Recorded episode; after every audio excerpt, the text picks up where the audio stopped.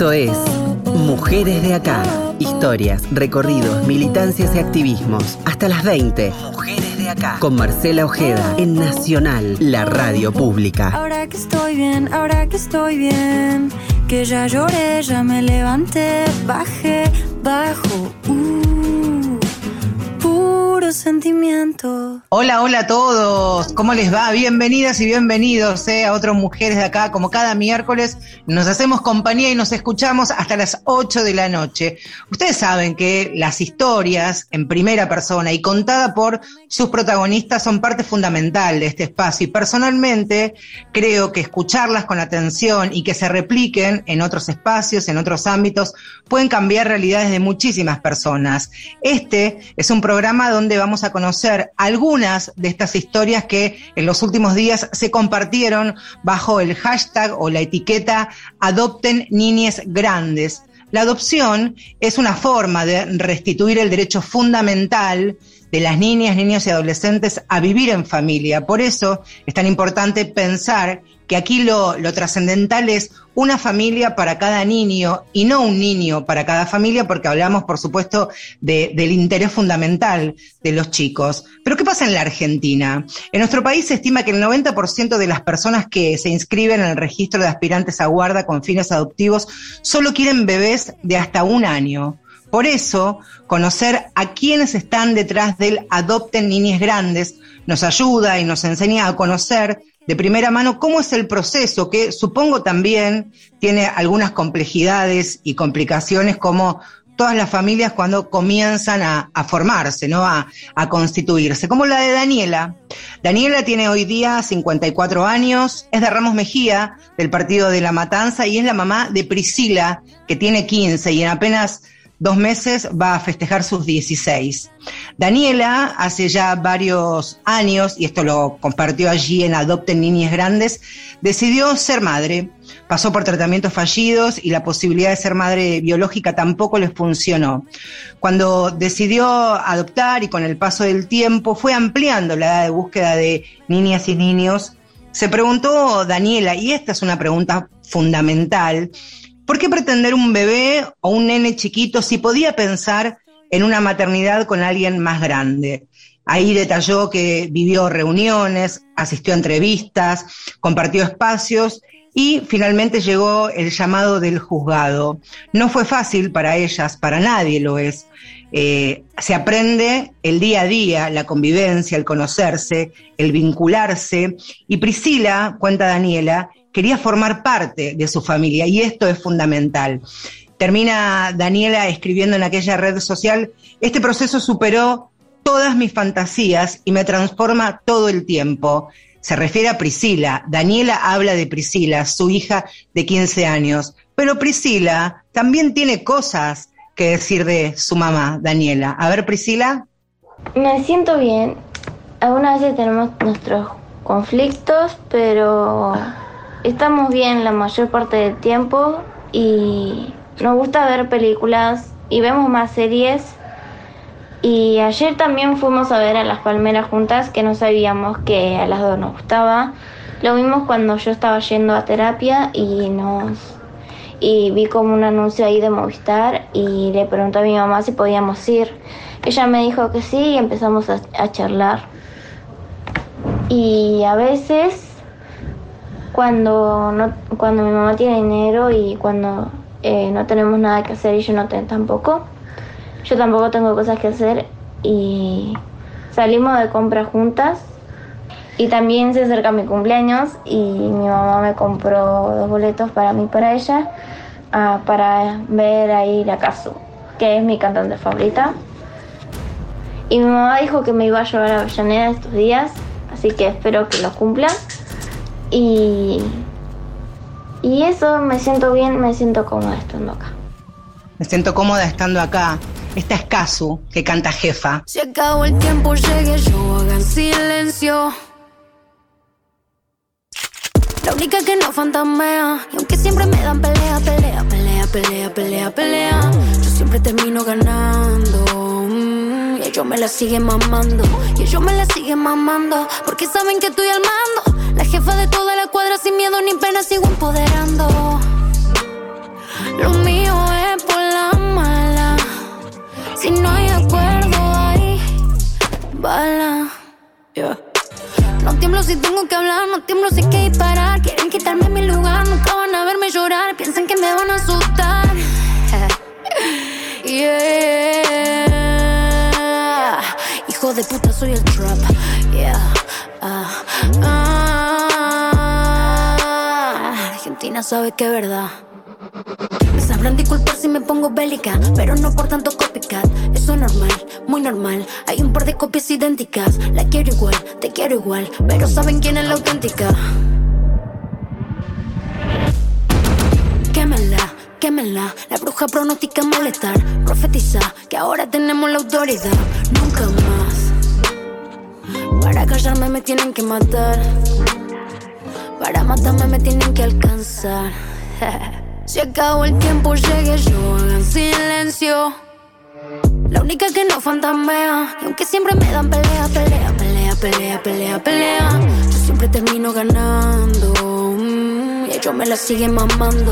Y ellos me la siguen mamando. Porque saben que estoy al Decíamos historias que se descubren detrás de este hashtag Adopten Niñes Grandes. Y por supuesto son infinidad, son muchísimas. Y cedo a partir de ahora el protagonismo absoluto a, a dos familias. Insisto con esto, por si alguien está ahora este, cambiando el dial o escuchando la radio, entendemos por familia todas las conformaciones habidas y por haber. Gabriela es mamá monoparental, tiene 36 años, su hija tiene 11. Paola y Alejandro viven aquí en la capital federal y están juntos hace 17 años y tienen dos hijos de 11 y de 16 años, el mayor. Gabriela y Paola, ¿cómo les va? Bienvenidas a Mujeres de Acá, ¿cómo andan? Bien, Marcela. gracias Marcela. Todo bien, Bueno. todo bien. Todo muy bien. Gaby, pensaba, eh, tu niña que tiene 11 años, me gustaría la misma pregunta para los dos, empezamos por, por Gabriela, ¿cómo llega este, tu idea y tu necesidad o tus ganas de ser madre y cómo se cruza, entre comillas, esto, este, tu hija en el mitad del camino? Sí, así es. Todo parte primero por el deseo, el deseo de ser mamá. Me, me pasó cumpliendo después de los 30 años, sentí el deseo de, de- de maternar. Eso ya venía desde antes, pero como que empecé a pensarlo fuerte. Y estando soltera, bueno, pensaba que a ver de qué manera podía, podía llevarlo a cabo, eh, pero siempre tranquila, pensándolo bien, eh, de una manera responsable. Empecé a pensar también que una de las opciones podía ser eh, la adopción. Y bueno, así entré en Google y puse adoptar estando soltera y aparecieron muchísimos resultados, pero uno de ellos que me gustó mucho fue el de la web de Ser Familia por Adopción. Entré a leer sobre, sobre ser familia y bueno, y ahí empezó, se abrió una puerta que no pude cerrar más y que supe que no importaba cuándo, pero que iba a ser mamá por adopción, que, y ese deseo, por suerte, se cruzó con el deseo de mi hija tiempo después, que deseaba una mamá sola. El deseo de tu hija era eh, estar con una mamá. Sí, ella pasó por, por una vinculación fallida con una pareja, con un matrimonio. Entonces, cuando después de un tiempo de esa vinculación que no funcionó y volvió a, a intentar, porque a pesar de todo, y eso es lo que por ahí dijiste al principio, que me quedó, es que a pesar de todo lo que viven y a pesar de todo lo que pasan, la mayoría de los niños quiere una familia. Y ella pidió a la jueza una mamá sola porque pretendía que su futura mamá no se peleara con, con nadie. No quería discusiones, no quería, bueno, peleas en el hogar. Y Por eso hablábamos también de, de la historia, de las historias que cada uno de, de los chicos trae. Y como cada familia, por supuesto, hay mascotas, gatos, perros, y está muy bien que esté presente.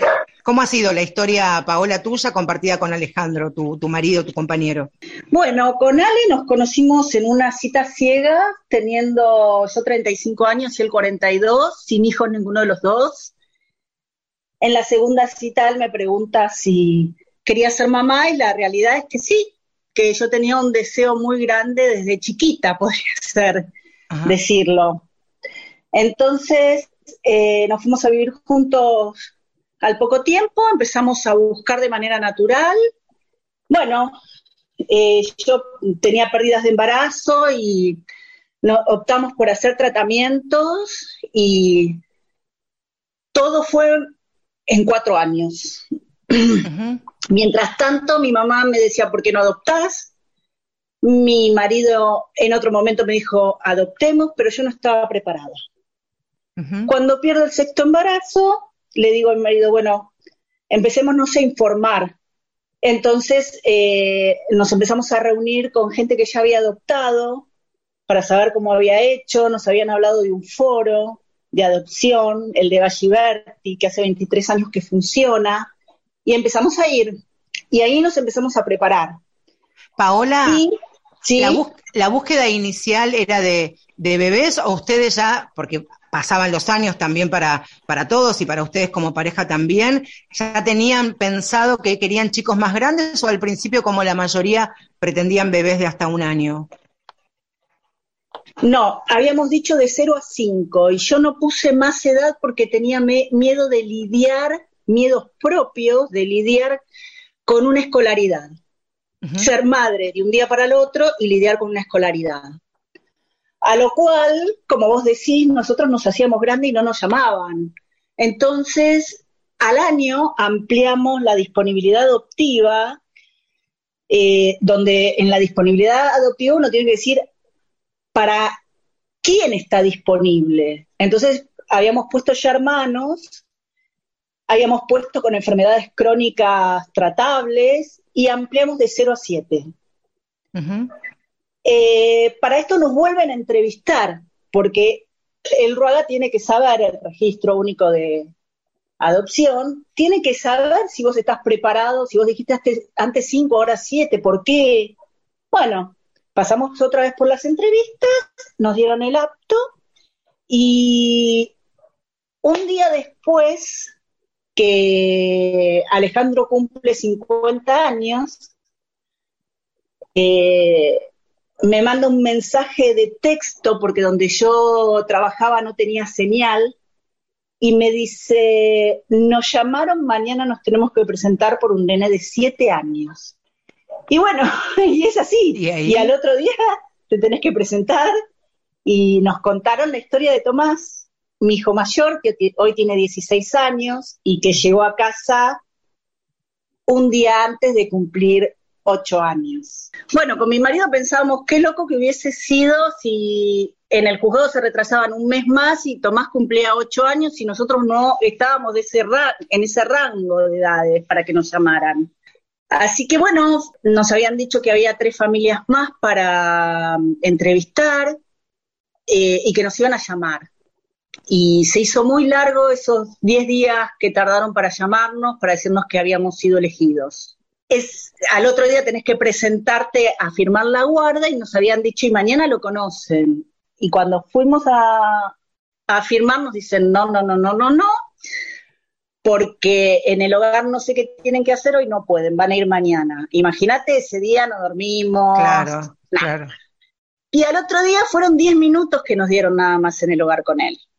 ¿Cómo fue ese encuentro? Y después quiero que Gaby me responda la misma pregunta. ¿Cómo fue ese primer encuentro? Porque uno puede imaginar, insisto, esto desde el amor romántico, que se miran y que se elijan, o que o que no pueda suceder esto? ¿Cómo fue la situación de la historia de cada una? Paola primero con, Tomás y Gaby con, su niña. Paola. Mira, eh, tuvimos la suerte que el hogar estaba a 10 cuadras de casa y, yo lo había googleado y lo había visto en un video con una máscara, Tomás. Y yo le decía a mi mamá, es este, es este. Y me dice, no te ilusiones, Pau, por favor. Y yo estaba, imagínate, cuando subí las escaleras, me habían dicho que tenía anteojos. Subo las escaleras del hogar y veo a un nene con anteojos que no era el que yo había visto en internet y a otro nene sin anteojos. Y yo me quedé impactada con el nene que no tenía anteojos. Y después de una hora de estar charlando y que dicen que lo van a llamar y abre la puerta, el nene sin anteojos era Tomás. Mm. Y en este caso, en esta adopción mía, fue amor a primera vista. Gaby. Eh, bueno, mi, mi, encuentro con ella, en realidad yo no había visto foto, no, solo, solo sabía su nombre y bueno, un poquito de lo que me habían contado. Y un ratito antes de, viajar para allá me habían dicho que, ella estaba feliz, emocionada, ansiosa, me estaba esperando. Mm. Entonces ese viaje en, auto, donde fui sola, manejando, eh, nada, tenía millones de, de miedos pero también estaba recontenta porque dije, wow, es como re ideal la situación. ¿Qué llevaste, Gaby? ¿Cómo, contame algo como para poder este, imaginarnos ese momento. Ibas manejando, Gaby no vive aquí en, la capital, vive en la provincia de Buenos Aires. ¿Cuánto era de viaje? ¿Le llevaste algún regalo? ¿Tenías pensado qué decirle? ¿Cómo, cómo, ¿Qué te pasaba por dentro? Yo estaba en el juzgado, eh, a mitad de camino, entre mi casa y el hogar en el medio queda el juzgado, así que tenía que manejar más o menos 40 minutos y no sabía si llevar algo, no llevar nada, pero bueno, le quise llevar igual. Eh, le había hecho tejer un amigurumi, que se llama ahora, que son esos eh, animalitos tejidos, y le elegí un zorrito, por el zorrito del principito. Y lo llevé sentado al lado mío y le puse el, cinturón de seguridad y le saqué una foto porque quería que me quede el recuerdo de, que en el auto lo único seguro que iba era el zorrito. Yo iba totalmente insegura, pero a pesar de esa inseguridad y, esos miedos, me estaba animando y, y eso tenía que tener alguna recompensa. Y ya te digo, me habían dicho que estaba feliz, que estaba contenta, que y ahí está la separación entre lo ideal y lo real. Cuando se abrió la puerta, no estaba ni riéndose, ni feliz, ni contenta. Estaba llorando, angustiada. Eh, primero se me cruzó por la cabeza de que me habían mentido, de que me habían hecho creer que ella estaba contenta y en realidad no. Y enseguida me, me pusieron en tema de que estaba llorando por otro, por otro motivo, porque no la habían invitado a un cumpleaños. Y ahí, bueno, me empecé a relajar, me moría de ganas por abrazarla y por, por contenerla, pero yo no era la que tenía que abrazarla ni contenerla, era la gente que, que estaba con ella en el hogar y que la conocía hacía cuatro años, así que ella estaba abrazada a su, al asistente social y, y ahí es donde saqué el zorrito y le empecé a hablar y más o menos se limpió las lágrimas y empezamos a charlar. Este, pero por ahí yo me hubiera imaginado otro encuentro y se dio ese que por suerte y por haber hecho una espera activa y, haberme preparado, sabía que uno a veces se prepara para un montón de cosas eh, ideales y después pasa la realidad y bueno, nos fuimos a una plaza, estuvimos una hora y, un poquito más, una tarde de diciembre donde hacía un calor tremendo, hmm. eh, compramos un jugo para poder tomar algo fresco y bueno, ella me contó, en realidad me, como que me, me dijo todo lo que, a lo que no estaba dispuesta a vivir en un próximo no quería? de familia. ¿Qué no quería ella? ¿Qué te hizo prometerle, por ejemplo? Eh, me dijo que, que yo no gritara, si, me, si yo gritaba, eh, le dije que no. Eh, me dijo si yo peleaba, o en mi casa había muchas peleas, me preguntó si había mascotas y le dije que había un perro y no le gustó, porque me dijo, los perros son malos porque a mí me muerden. Y le dije, vas a ver que, que tu, futuro, eh, tu futura mascota, que se llama Benito, no te va a morder. Además es muy chiquitito, porque mi perro es de raza chiquita. Entonces ahí sí, saqué una foto, se lo mostré, y ahí se empezó a aflojar y dijo, bueno, porque los perros que yo conozco me han mordido, eh, pero todo planteándome de lo que no iba, lo que no, no estaba dispuesta a aceptar, que a pesar de querer una familia, no estaba dispuesta a todo por una familia. Eh, tenía sus condiciones y yo entendí que estaba ahí para ofrecerme como su familia y, y brindarle lo que ella estaba necesitando. Ella no venía a saciar mi deseo de ser mamá, sino el de tratar de poner en una balanza ese deseo de maternar y esa necesidad. Y, y derecho de ser hija. Eh, Ahora, Ahora en, un ratito, en unos minutitos nada más, vamos a, llegar al otro hijo de Paola y Alejandro, al menor, al pequeño, al de 11 años. Pero ahora me gustaría compartir con ustedes, con nuestros oyentes, con nuestras oyentes y también, por supuesto, con Gabriela y, con Paola, eh, la palabra de Byron. Byron tiene la misma edad que, que Tomás, Paola tiene 16, es hermano de Manuel, de 13, de Jonathan, de 12, Mica, que tiene 10, y Sebastián, de 8. Es uno de los hijos de Sofía y, Alejandro, y hablaba también Byron, este, desde su adolescencia, de por qué adopten niñas grandes. A ver, Byron, ¿qué tenés para decirnos? Yo creo que las personas que piensan adoptar chicos y a la vez no quieren porque tienen miedo, o no sé, o pánico que puede llegar a pasar algo, lo mejor sería que lo puedan llegar a adoptar y después ver lo que pase, que se animen, porque nada, nada, la vida no es colores. Y yo creo que tener para nosotros, los chicos, sentir, ver a tus amigos, compadre, como decir, yo estoy solo, no tengo a nadie en este mundo. Y yo creo que, que venga alguien y te diga, tener un papá o algo y te pone mal porque estás en un hogar y no es lo mismo que tener un padre. Yo creo que todos los chicos nos merecemos amor y cariño de cualquier persona, ya sea eh, heterosexual, cualquier cosa, eh, es lo mismo. Mientras tengamos amor y, cariño de cualquier persona es lo más dulce. Vivir en familia es, no sé, algo muy lindo. Te dan, yo, mi papá me dan todo lo que yo quiero y eso lo valoro. Y nada, me siento muy cómodo con mi papá acá porque cuando me siento, mi mamá y cuando me siento, me siento mal o algo, trato de expresarlo con eso, con otro tipo de personas o con mis amigos, con lo más cercano que pueda para no sentirme tan mal. Pero cuando hablo más con papá y mamá me siento mucho más cómodo.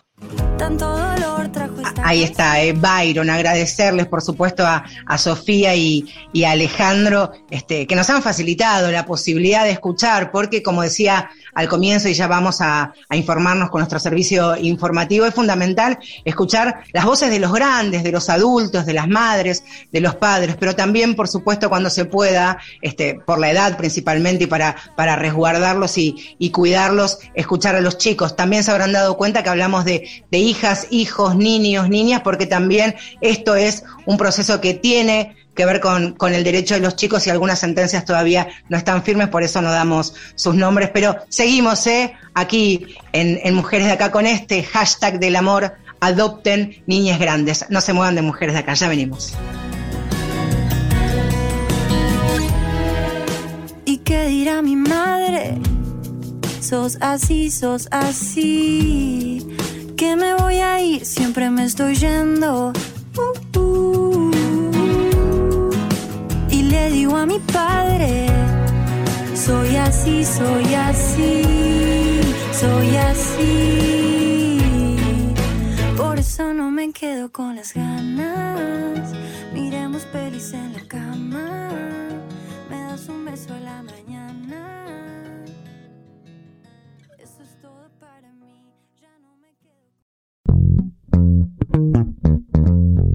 Sobre nosotras, historias, luchas y conquistas. Mujeres de acá por Radio Nacional. Tanto dolor trajo esta canción. Suena en el cielo, suena en nuestro corazón. Subo otra, otra. Alto sentimiento.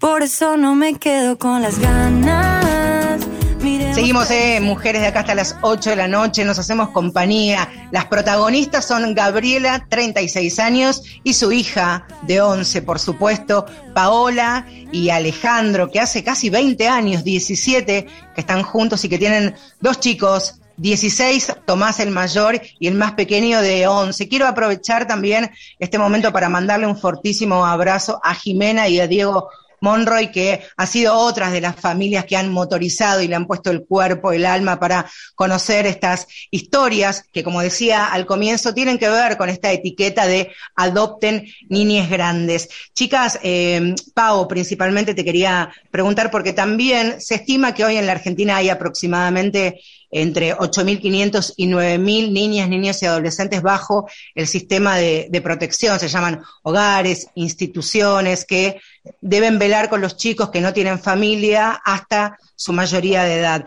Quería preguntarles cuáles fueron las, las experiencias que les han contado lo, los chicos en, en, su transitar hasta que finalmente salen la guardia y luego la adopción. Paola. Bueno, con mi segundo hijo, que llegó a casa en mayo del año pasado y que nos anotamos nuevamente para hijar porque el deseo surgió, con Tomás estaban eh, saliendo las cosas bien, por decirlo de alguna manera, que no fueron fáciles, ¿eh? no es, hay, eh, fue un cuento de Cris Morena, no, tuvimos no muchas dificultades. No, no, era Rincón de Luz claro. precisamente. Nos anotamos y nos teníamos que anotar, Tommy tenía 12 años, entonces la disponibilidad adoptiva fue de 3 a 9 años, porque Tomás tenía que ser hermano mayor. Claro. Nos anotamos, estuvimos esperando eh, un tiempo, no nos llamaban y después hay unas búsquedas internas que es la instancia previa a la eh, convocatoria pública, donde se puede presentar cualquiera.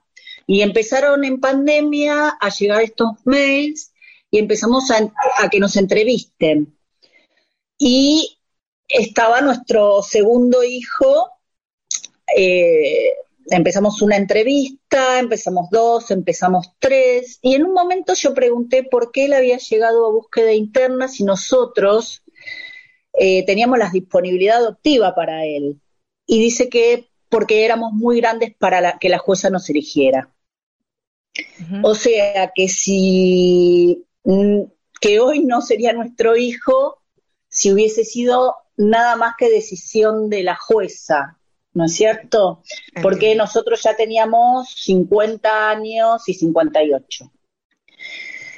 Bueno, llegó a casa y recién después de un año y algo, te puedo decir que empezó él a sentir confianza y él empezó hace poco a decirme sin que yo le preguntara, mamá, te amo, viene y me abraza, por primera vez el otro día se acostó en la cama grande, un montón de cosas eh, que tiene, que llevan su tiempo, que es la confianza, el saberse querido, el saberse que no van a ser abandonados, que no van a volver al hogar, porque la realidad es que el hogar hace lo que puede, pero no es un lugar donde ellos estén cómodos y esperan por una familia.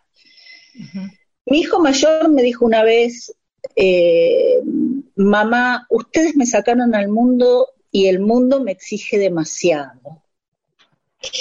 Es así, porque el hogar no, no es la vida que se merece un chico, no están dadas las condiciones. Y Cris el otro día me dijo, y es como una cárcel, porque no podés salir de ahí. Claro. Y hay chicos que llegan con eh, sus 17 años, casi 18, que por más que tengan la disponibilidad adoptiva, hay muy pocos aspirantes a que los adopten. Entonces, a los 18 años salen del hogar sin las herramientas que únicamente te puede dar una familia para enfrentar al mundo, o por lo menos que no te las puede dar un hogar. Claro. Gaby, ¿cómo, cómo fue la, la experiencia que, bueno, ya más o menos contaba estas condiciones desde el amor y desde su propia historia que eh, te había contado tu, tu niña cuando, cuando se conocieron y qué más te, pudo ir armando en base a eso su, su, rompecabezas al que vos después, por supuesto, con, con tu maternidad te fuiste sumando. Dice Paola, eh, coincido totalmente. Eh, muchas de las historias de los chicos se parecen, pero porque es donde pueden estar y, y les brindan lo que pueden, eh, pero no es lo ideal.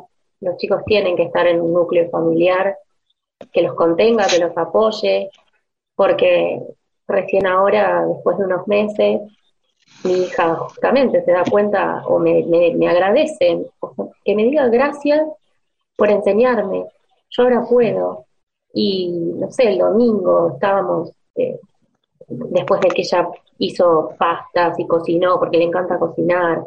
Eh, es una mini betular, ¿no? Contamos. Una mini, sí, sí, totalmente. me encanta. Y cosas que he aprendido eh, de, ver mucho en el hogar y de mirar videos, mira videos de, cocina todo el tiempo, pero que se da cuenta, todo lo que aprendí desde que estoy con ustedes. Cuando decís ustedes, cuando decís ustedes, Gaby, ¿cómo, ¿Cómo es esa familia? Aparte, por supuesto, ustedes dos, este, hay tíos, hay abuelos. Por eso a veces yo cuando escucho familia monoparental o monomaternal, también pienso, bueno, hay otras personas que integran esa familia, ¿no? Exacto, y es fundamental, o por lo menos para mí, cuando, cuando se desea este, adoptar, tener una red de contención. Eh, mis papás que me apoyaron todo el tiempo, eh, tengo hermanos, mi hermano este, que nos llevamos un año y medio de diferencia y mi hermana que nos llevamos 14 años de diferencia, es mucho más chica. Eh, ya no, no, no vivimos todos, cada uno tiene su casa, y, pero al margen de todo eso somos una familia súper unida y, y, cuando digo que, este, que ella nos agradece a todos es porque estamos todos para ella. Eh, y una de las cosas que, digo, cómo cambia todo, porque una de las cosas que me planteaban antes de conocerla es, bueno, tiene algunos problemas de conducta, porque puede llegar a, tener berrinches todo el tiempo, y es una dulce total, es hmm. todo lo contrario, pero claro, ella me llegó a decir que a veces tenía que gritar y llorar para que la miraran o para que le dieran bola entre tantos chicos en un hogar. Entonces, siempre le, digo lo mismo, eh, que nada, nada la define, o sea, más allá que a mí me la definieron así, siempre me dijeron, fíjate que en un entorno familiar, en, un, estando contenida, eh, los chicos ahí van a empezar a demostrar lo que son. Entonces no te podemos decir exactamente cómo es, te damos una idea de lo que puede llegar a ser. Y bueno, lo contrario, y es, es muy feliz, sonríe todo el tiempo, pero, pero, eh, por más que, que el proceso va perfecto y ya estamos próximos a, al, juicio y que se va a terminar todo lo que es ir y venir al juzgado y demás, ella todavía tiene la sensación de que esto se puede terminar. Eso les quería preguntar, Gaby, este, tomo esto que, vos decís, le quería preguntar si el miedo al, abandono, el miedo a volver al hogar y que esta historia tenga, tenga un final inminente, está presente en los chicos. Gaby, en, tu hija, y luego le hago la misma pregunta a, Pau. Sí, porque me pasa, me pasa, eh, no te digo todos los días, pero sí, cada una vez por semana por lo menos, ella deja en claro que, mami, qué contenta que yo estoy acá, eh, por fin encontré una familia para quedarme, eh, y cuando vayamos al juzgado ya está, o sea, yo ya me voy a quedar acá. Eh, por más que uno le haga entender que, esta es su casa, que, son sus cosas, que ya está, este, esta es la vida que tenemos y que, que le vamos a dar para adelante, esa sensación la va a tener y evidentemente la va a tener mucho después, no sé si será cuando, cuando llegue la partida de nacimiento nueva, el DNI, qué es lo que le haga el clic a ella. No, creo que a todos no, no les pega igual, pero en, ella me doy cuenta que, es eso. En, tu niño más chico, por ejemplo. bueno, lo que me decía el otro día él fue, porque todavía no tenemos la sentencia de adopción y la verdad está tardando mucho el juzgado. Eh, me dijo, quiero el apellido, y le digo, pero ¿por qué si vos te sabés hijo nuestro? No, no, porque para estar como completamente acá, me, nos decía. Mm. Es como una sensación que no la podía poner en palabras el que le pasa.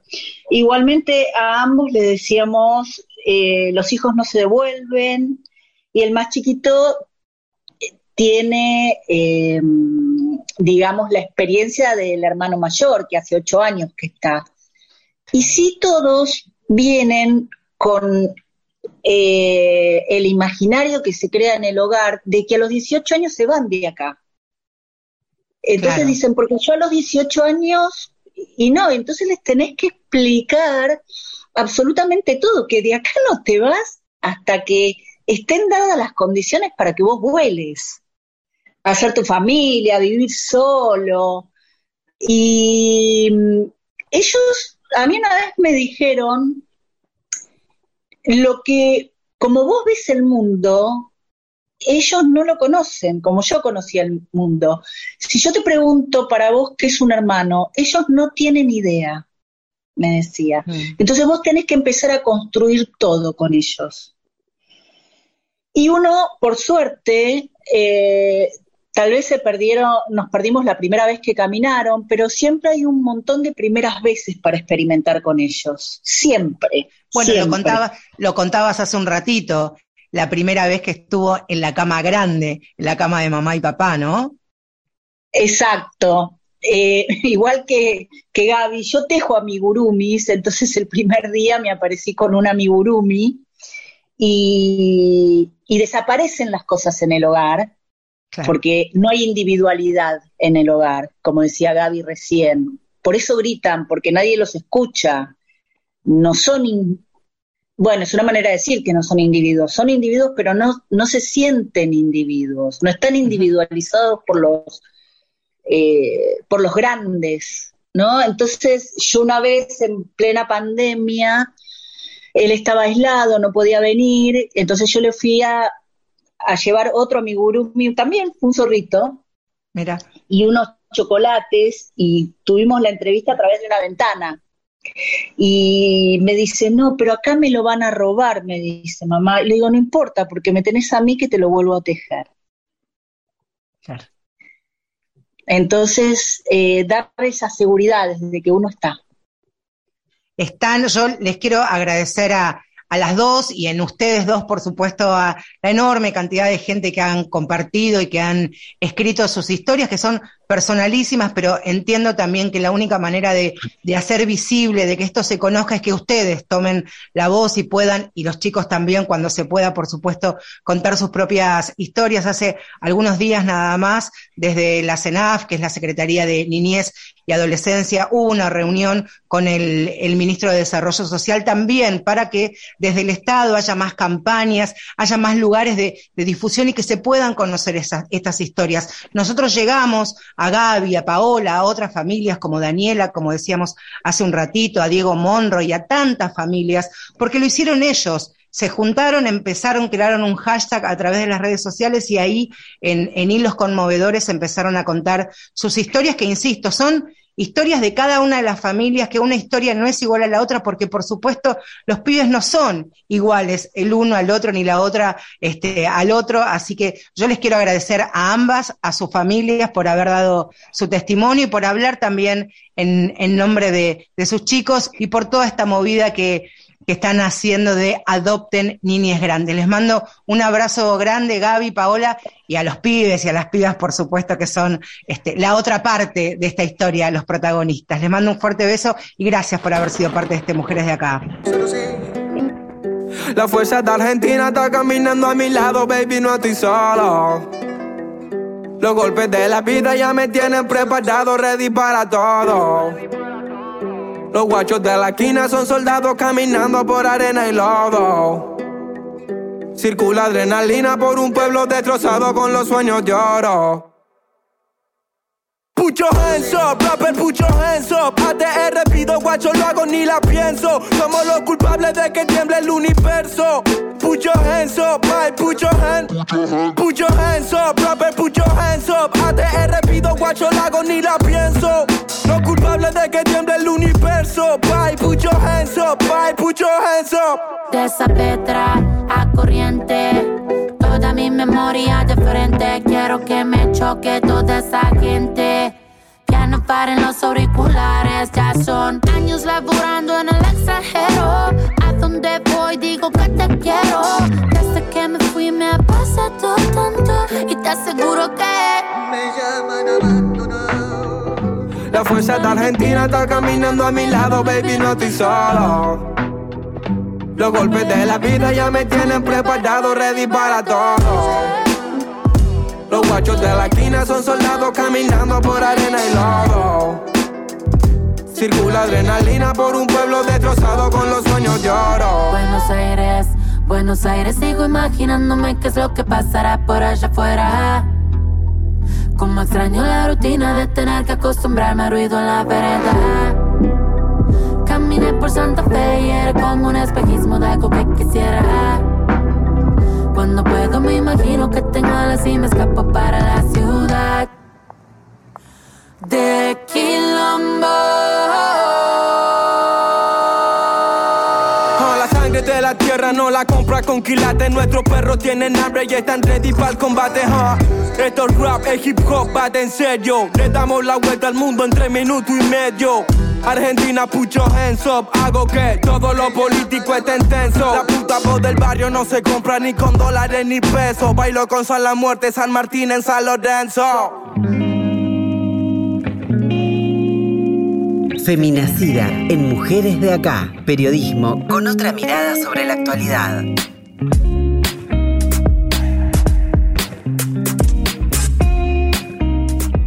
Ya y saben ustedes, cada vez que escuchen este separador, da inicio a la sección, al segmento, estos minutos compartidos con las compañeras y las colegas de Feminacida. Hoy nos va a acompañar Agustina Lanza, una de sus integrantes. ¿Cómo estás, Agus? Buenas tardes, noche. Ya estamos casi este, cerquita de las 8. ¿Cómo va eso? Buenas tardes, Marce. ¿Cómo andás? Pero muy bien. ¿De qué vamos a hablar y con qué nos vas a ayudar a pensar? Que siempre es tan interesante sus aportes. ¿Viste la película La ira de Dios? Si no la viste. La vi, la, vi y leí el libro. La vi y leí el libro. Ah, este, me, me, quedo con lo segundo. Pero bueno, eso es un, es un gusto personalísimo. Hablamos de, de la muerte lenta de, de, Lucía B., de Guillermo Martínez, pero interesantísima la, la temática, muy interesante. Sí, sí, eh, vamos a traer esta, esta película, este thriller de Sebastián, de Sebastián Schindel, que como bien dijiste, narra la historia de Luciana, interpretada por la actriz eh, Macarena Chaga, que padece las misteriosas muertes de algunos de sus familiares. Pero, como bien dijiste, Marce, eh, todos, todos tenemos distintas opiniones sobre la película. No nos interesa hacer una reseña en sí misma, sino que nos interesa hablar de una conducta que se presente alrededor digamos, de, de, este film, nos referimos a, eh, al gaslighting o luz de gas en castellano. No sé si, si tenés el término eh, conocido. Es un tipo de manipulación psicológica que muchas personas hemos padecido incluso sin saberlo. Uh -huh. eh, ¿cómo, ¿cómo, se manifiesta ¿no? este tipo de, de manipulación? Es eh, un atentado contra el sentido de la realidad de, de las personas. En la película, la víctima es el personaje de Luciana, que es puesta en duda todo el tiempo por personas, distintas personas de su entorno. Y para desentrañar este concepto, hablamos con Cristel Fabris, ella es psicóloga especialista en educación sexual integral y violencia de género, y nos interesa ver qué dice sobre esto.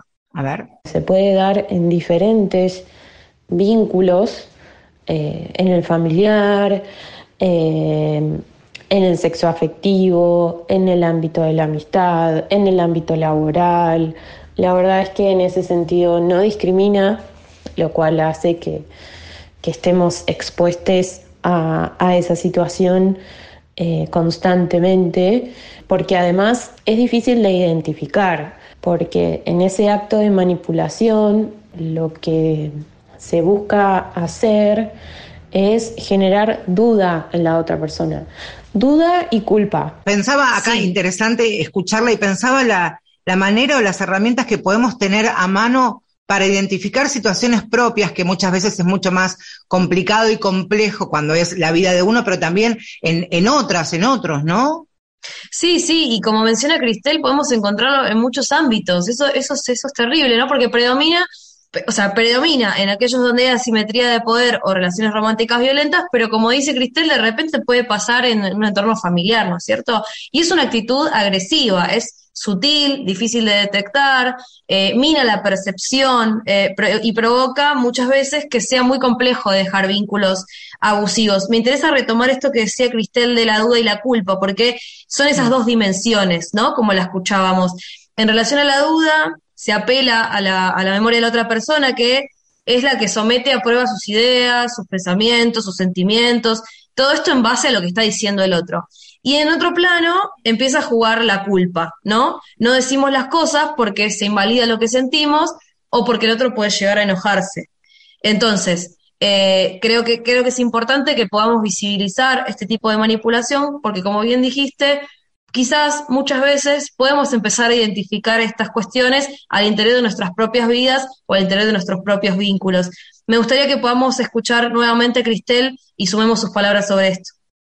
Y realmente puede condicionar la perspectiva que tenemos de, de los demás y de nosotros mismos también. O sea, porque si todo el tiempo nos están marcando que exageramos, que hacemos todo mal, la verdad es que eso invalida todo el tiempo lo que podemos llegar a hacer y lo que podemos llegar a sentir realmente. El objetivo de esta conducta es muy dañino porque eh, dudar de lo que somos es eh, algo que después cuesta mucho poder desarmar y poder tener confianza y seguridad eh, para validar y para poder tener otro tipo de vinculación vuelve, ¿no? Con dos conceptos fundamentales, el control y la culpa, y entender también, eh, Aus, lo importante que es no solamente esto circunscribirlo o pensar que se puede dar en, en relaciones sexoafectivas, ¿no? Que también se da, como vos dices al comienzo de, de, la charla, en situaciones laborales, de estudio, en la cotidianidad, en la propia familia también. Así es. Y otra de las cosas que nos decía Cristel, que es importante, es que las personas con ansiedad lo padecen aún más, ¿no es cierto? Porque son personas que están todo el tiempo revisándose a sí mismas. Entonces, eh, bueno, esto, poder tener un espacio para poder visibilizar este tipo de, manipulaciones, este tipo de violencias, nos permite también poder empe empezar a pensar en construir vínculos distintos, un poco más eh, un poco más eh, conscientes y poder identificar este tipo de violencias al interior de nuestros propios espacios. Pensaba también que cuando hablamos de los tipos de las violencias en este, en este espacio, en este programa, hablamos de las violencias hacia las mujeres. En esta en particular, hablamos de agresiones que no tienen necesidad, de la mayoría de los casos, de una agresión y un contacto físico, sino que estamos hablando de humillaciones que incluso muchas veces pueden pasar, como decías también hace un minutito, de manera desapercibida y naturalizada también.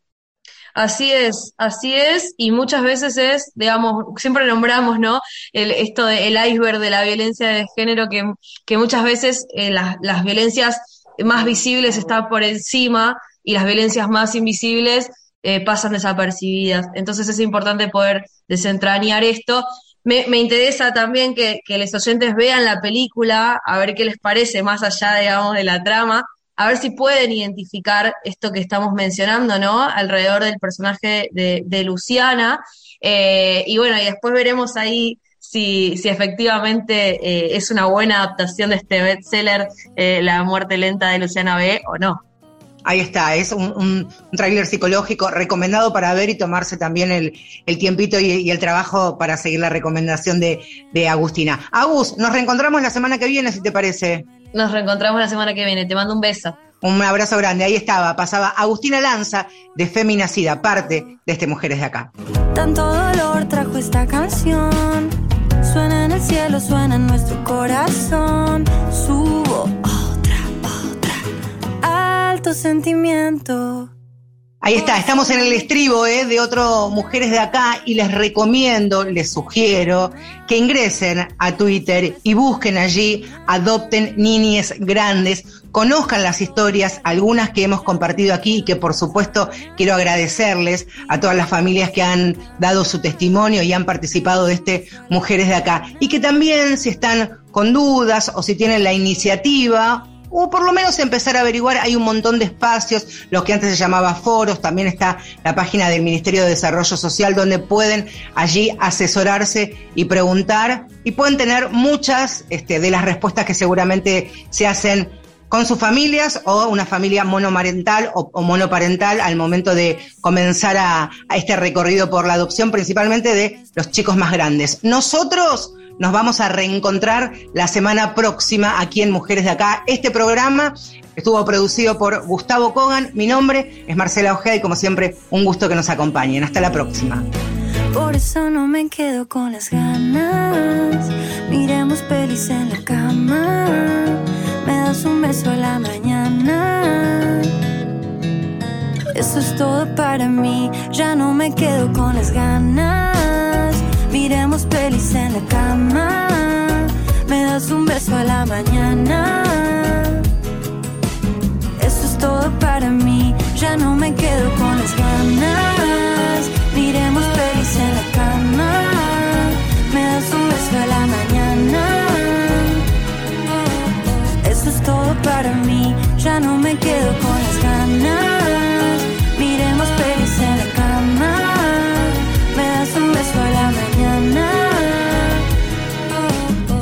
Es todo para mí.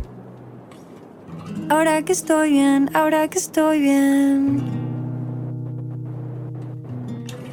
Ahora que estoy bien. Quiero que sepas que ahora que estoy bien, ahora que estoy bien.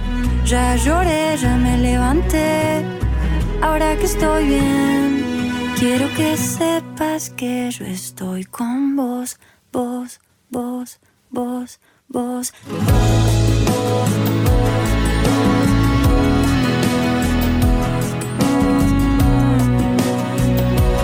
Quiero que sepas que yo estoy con vos.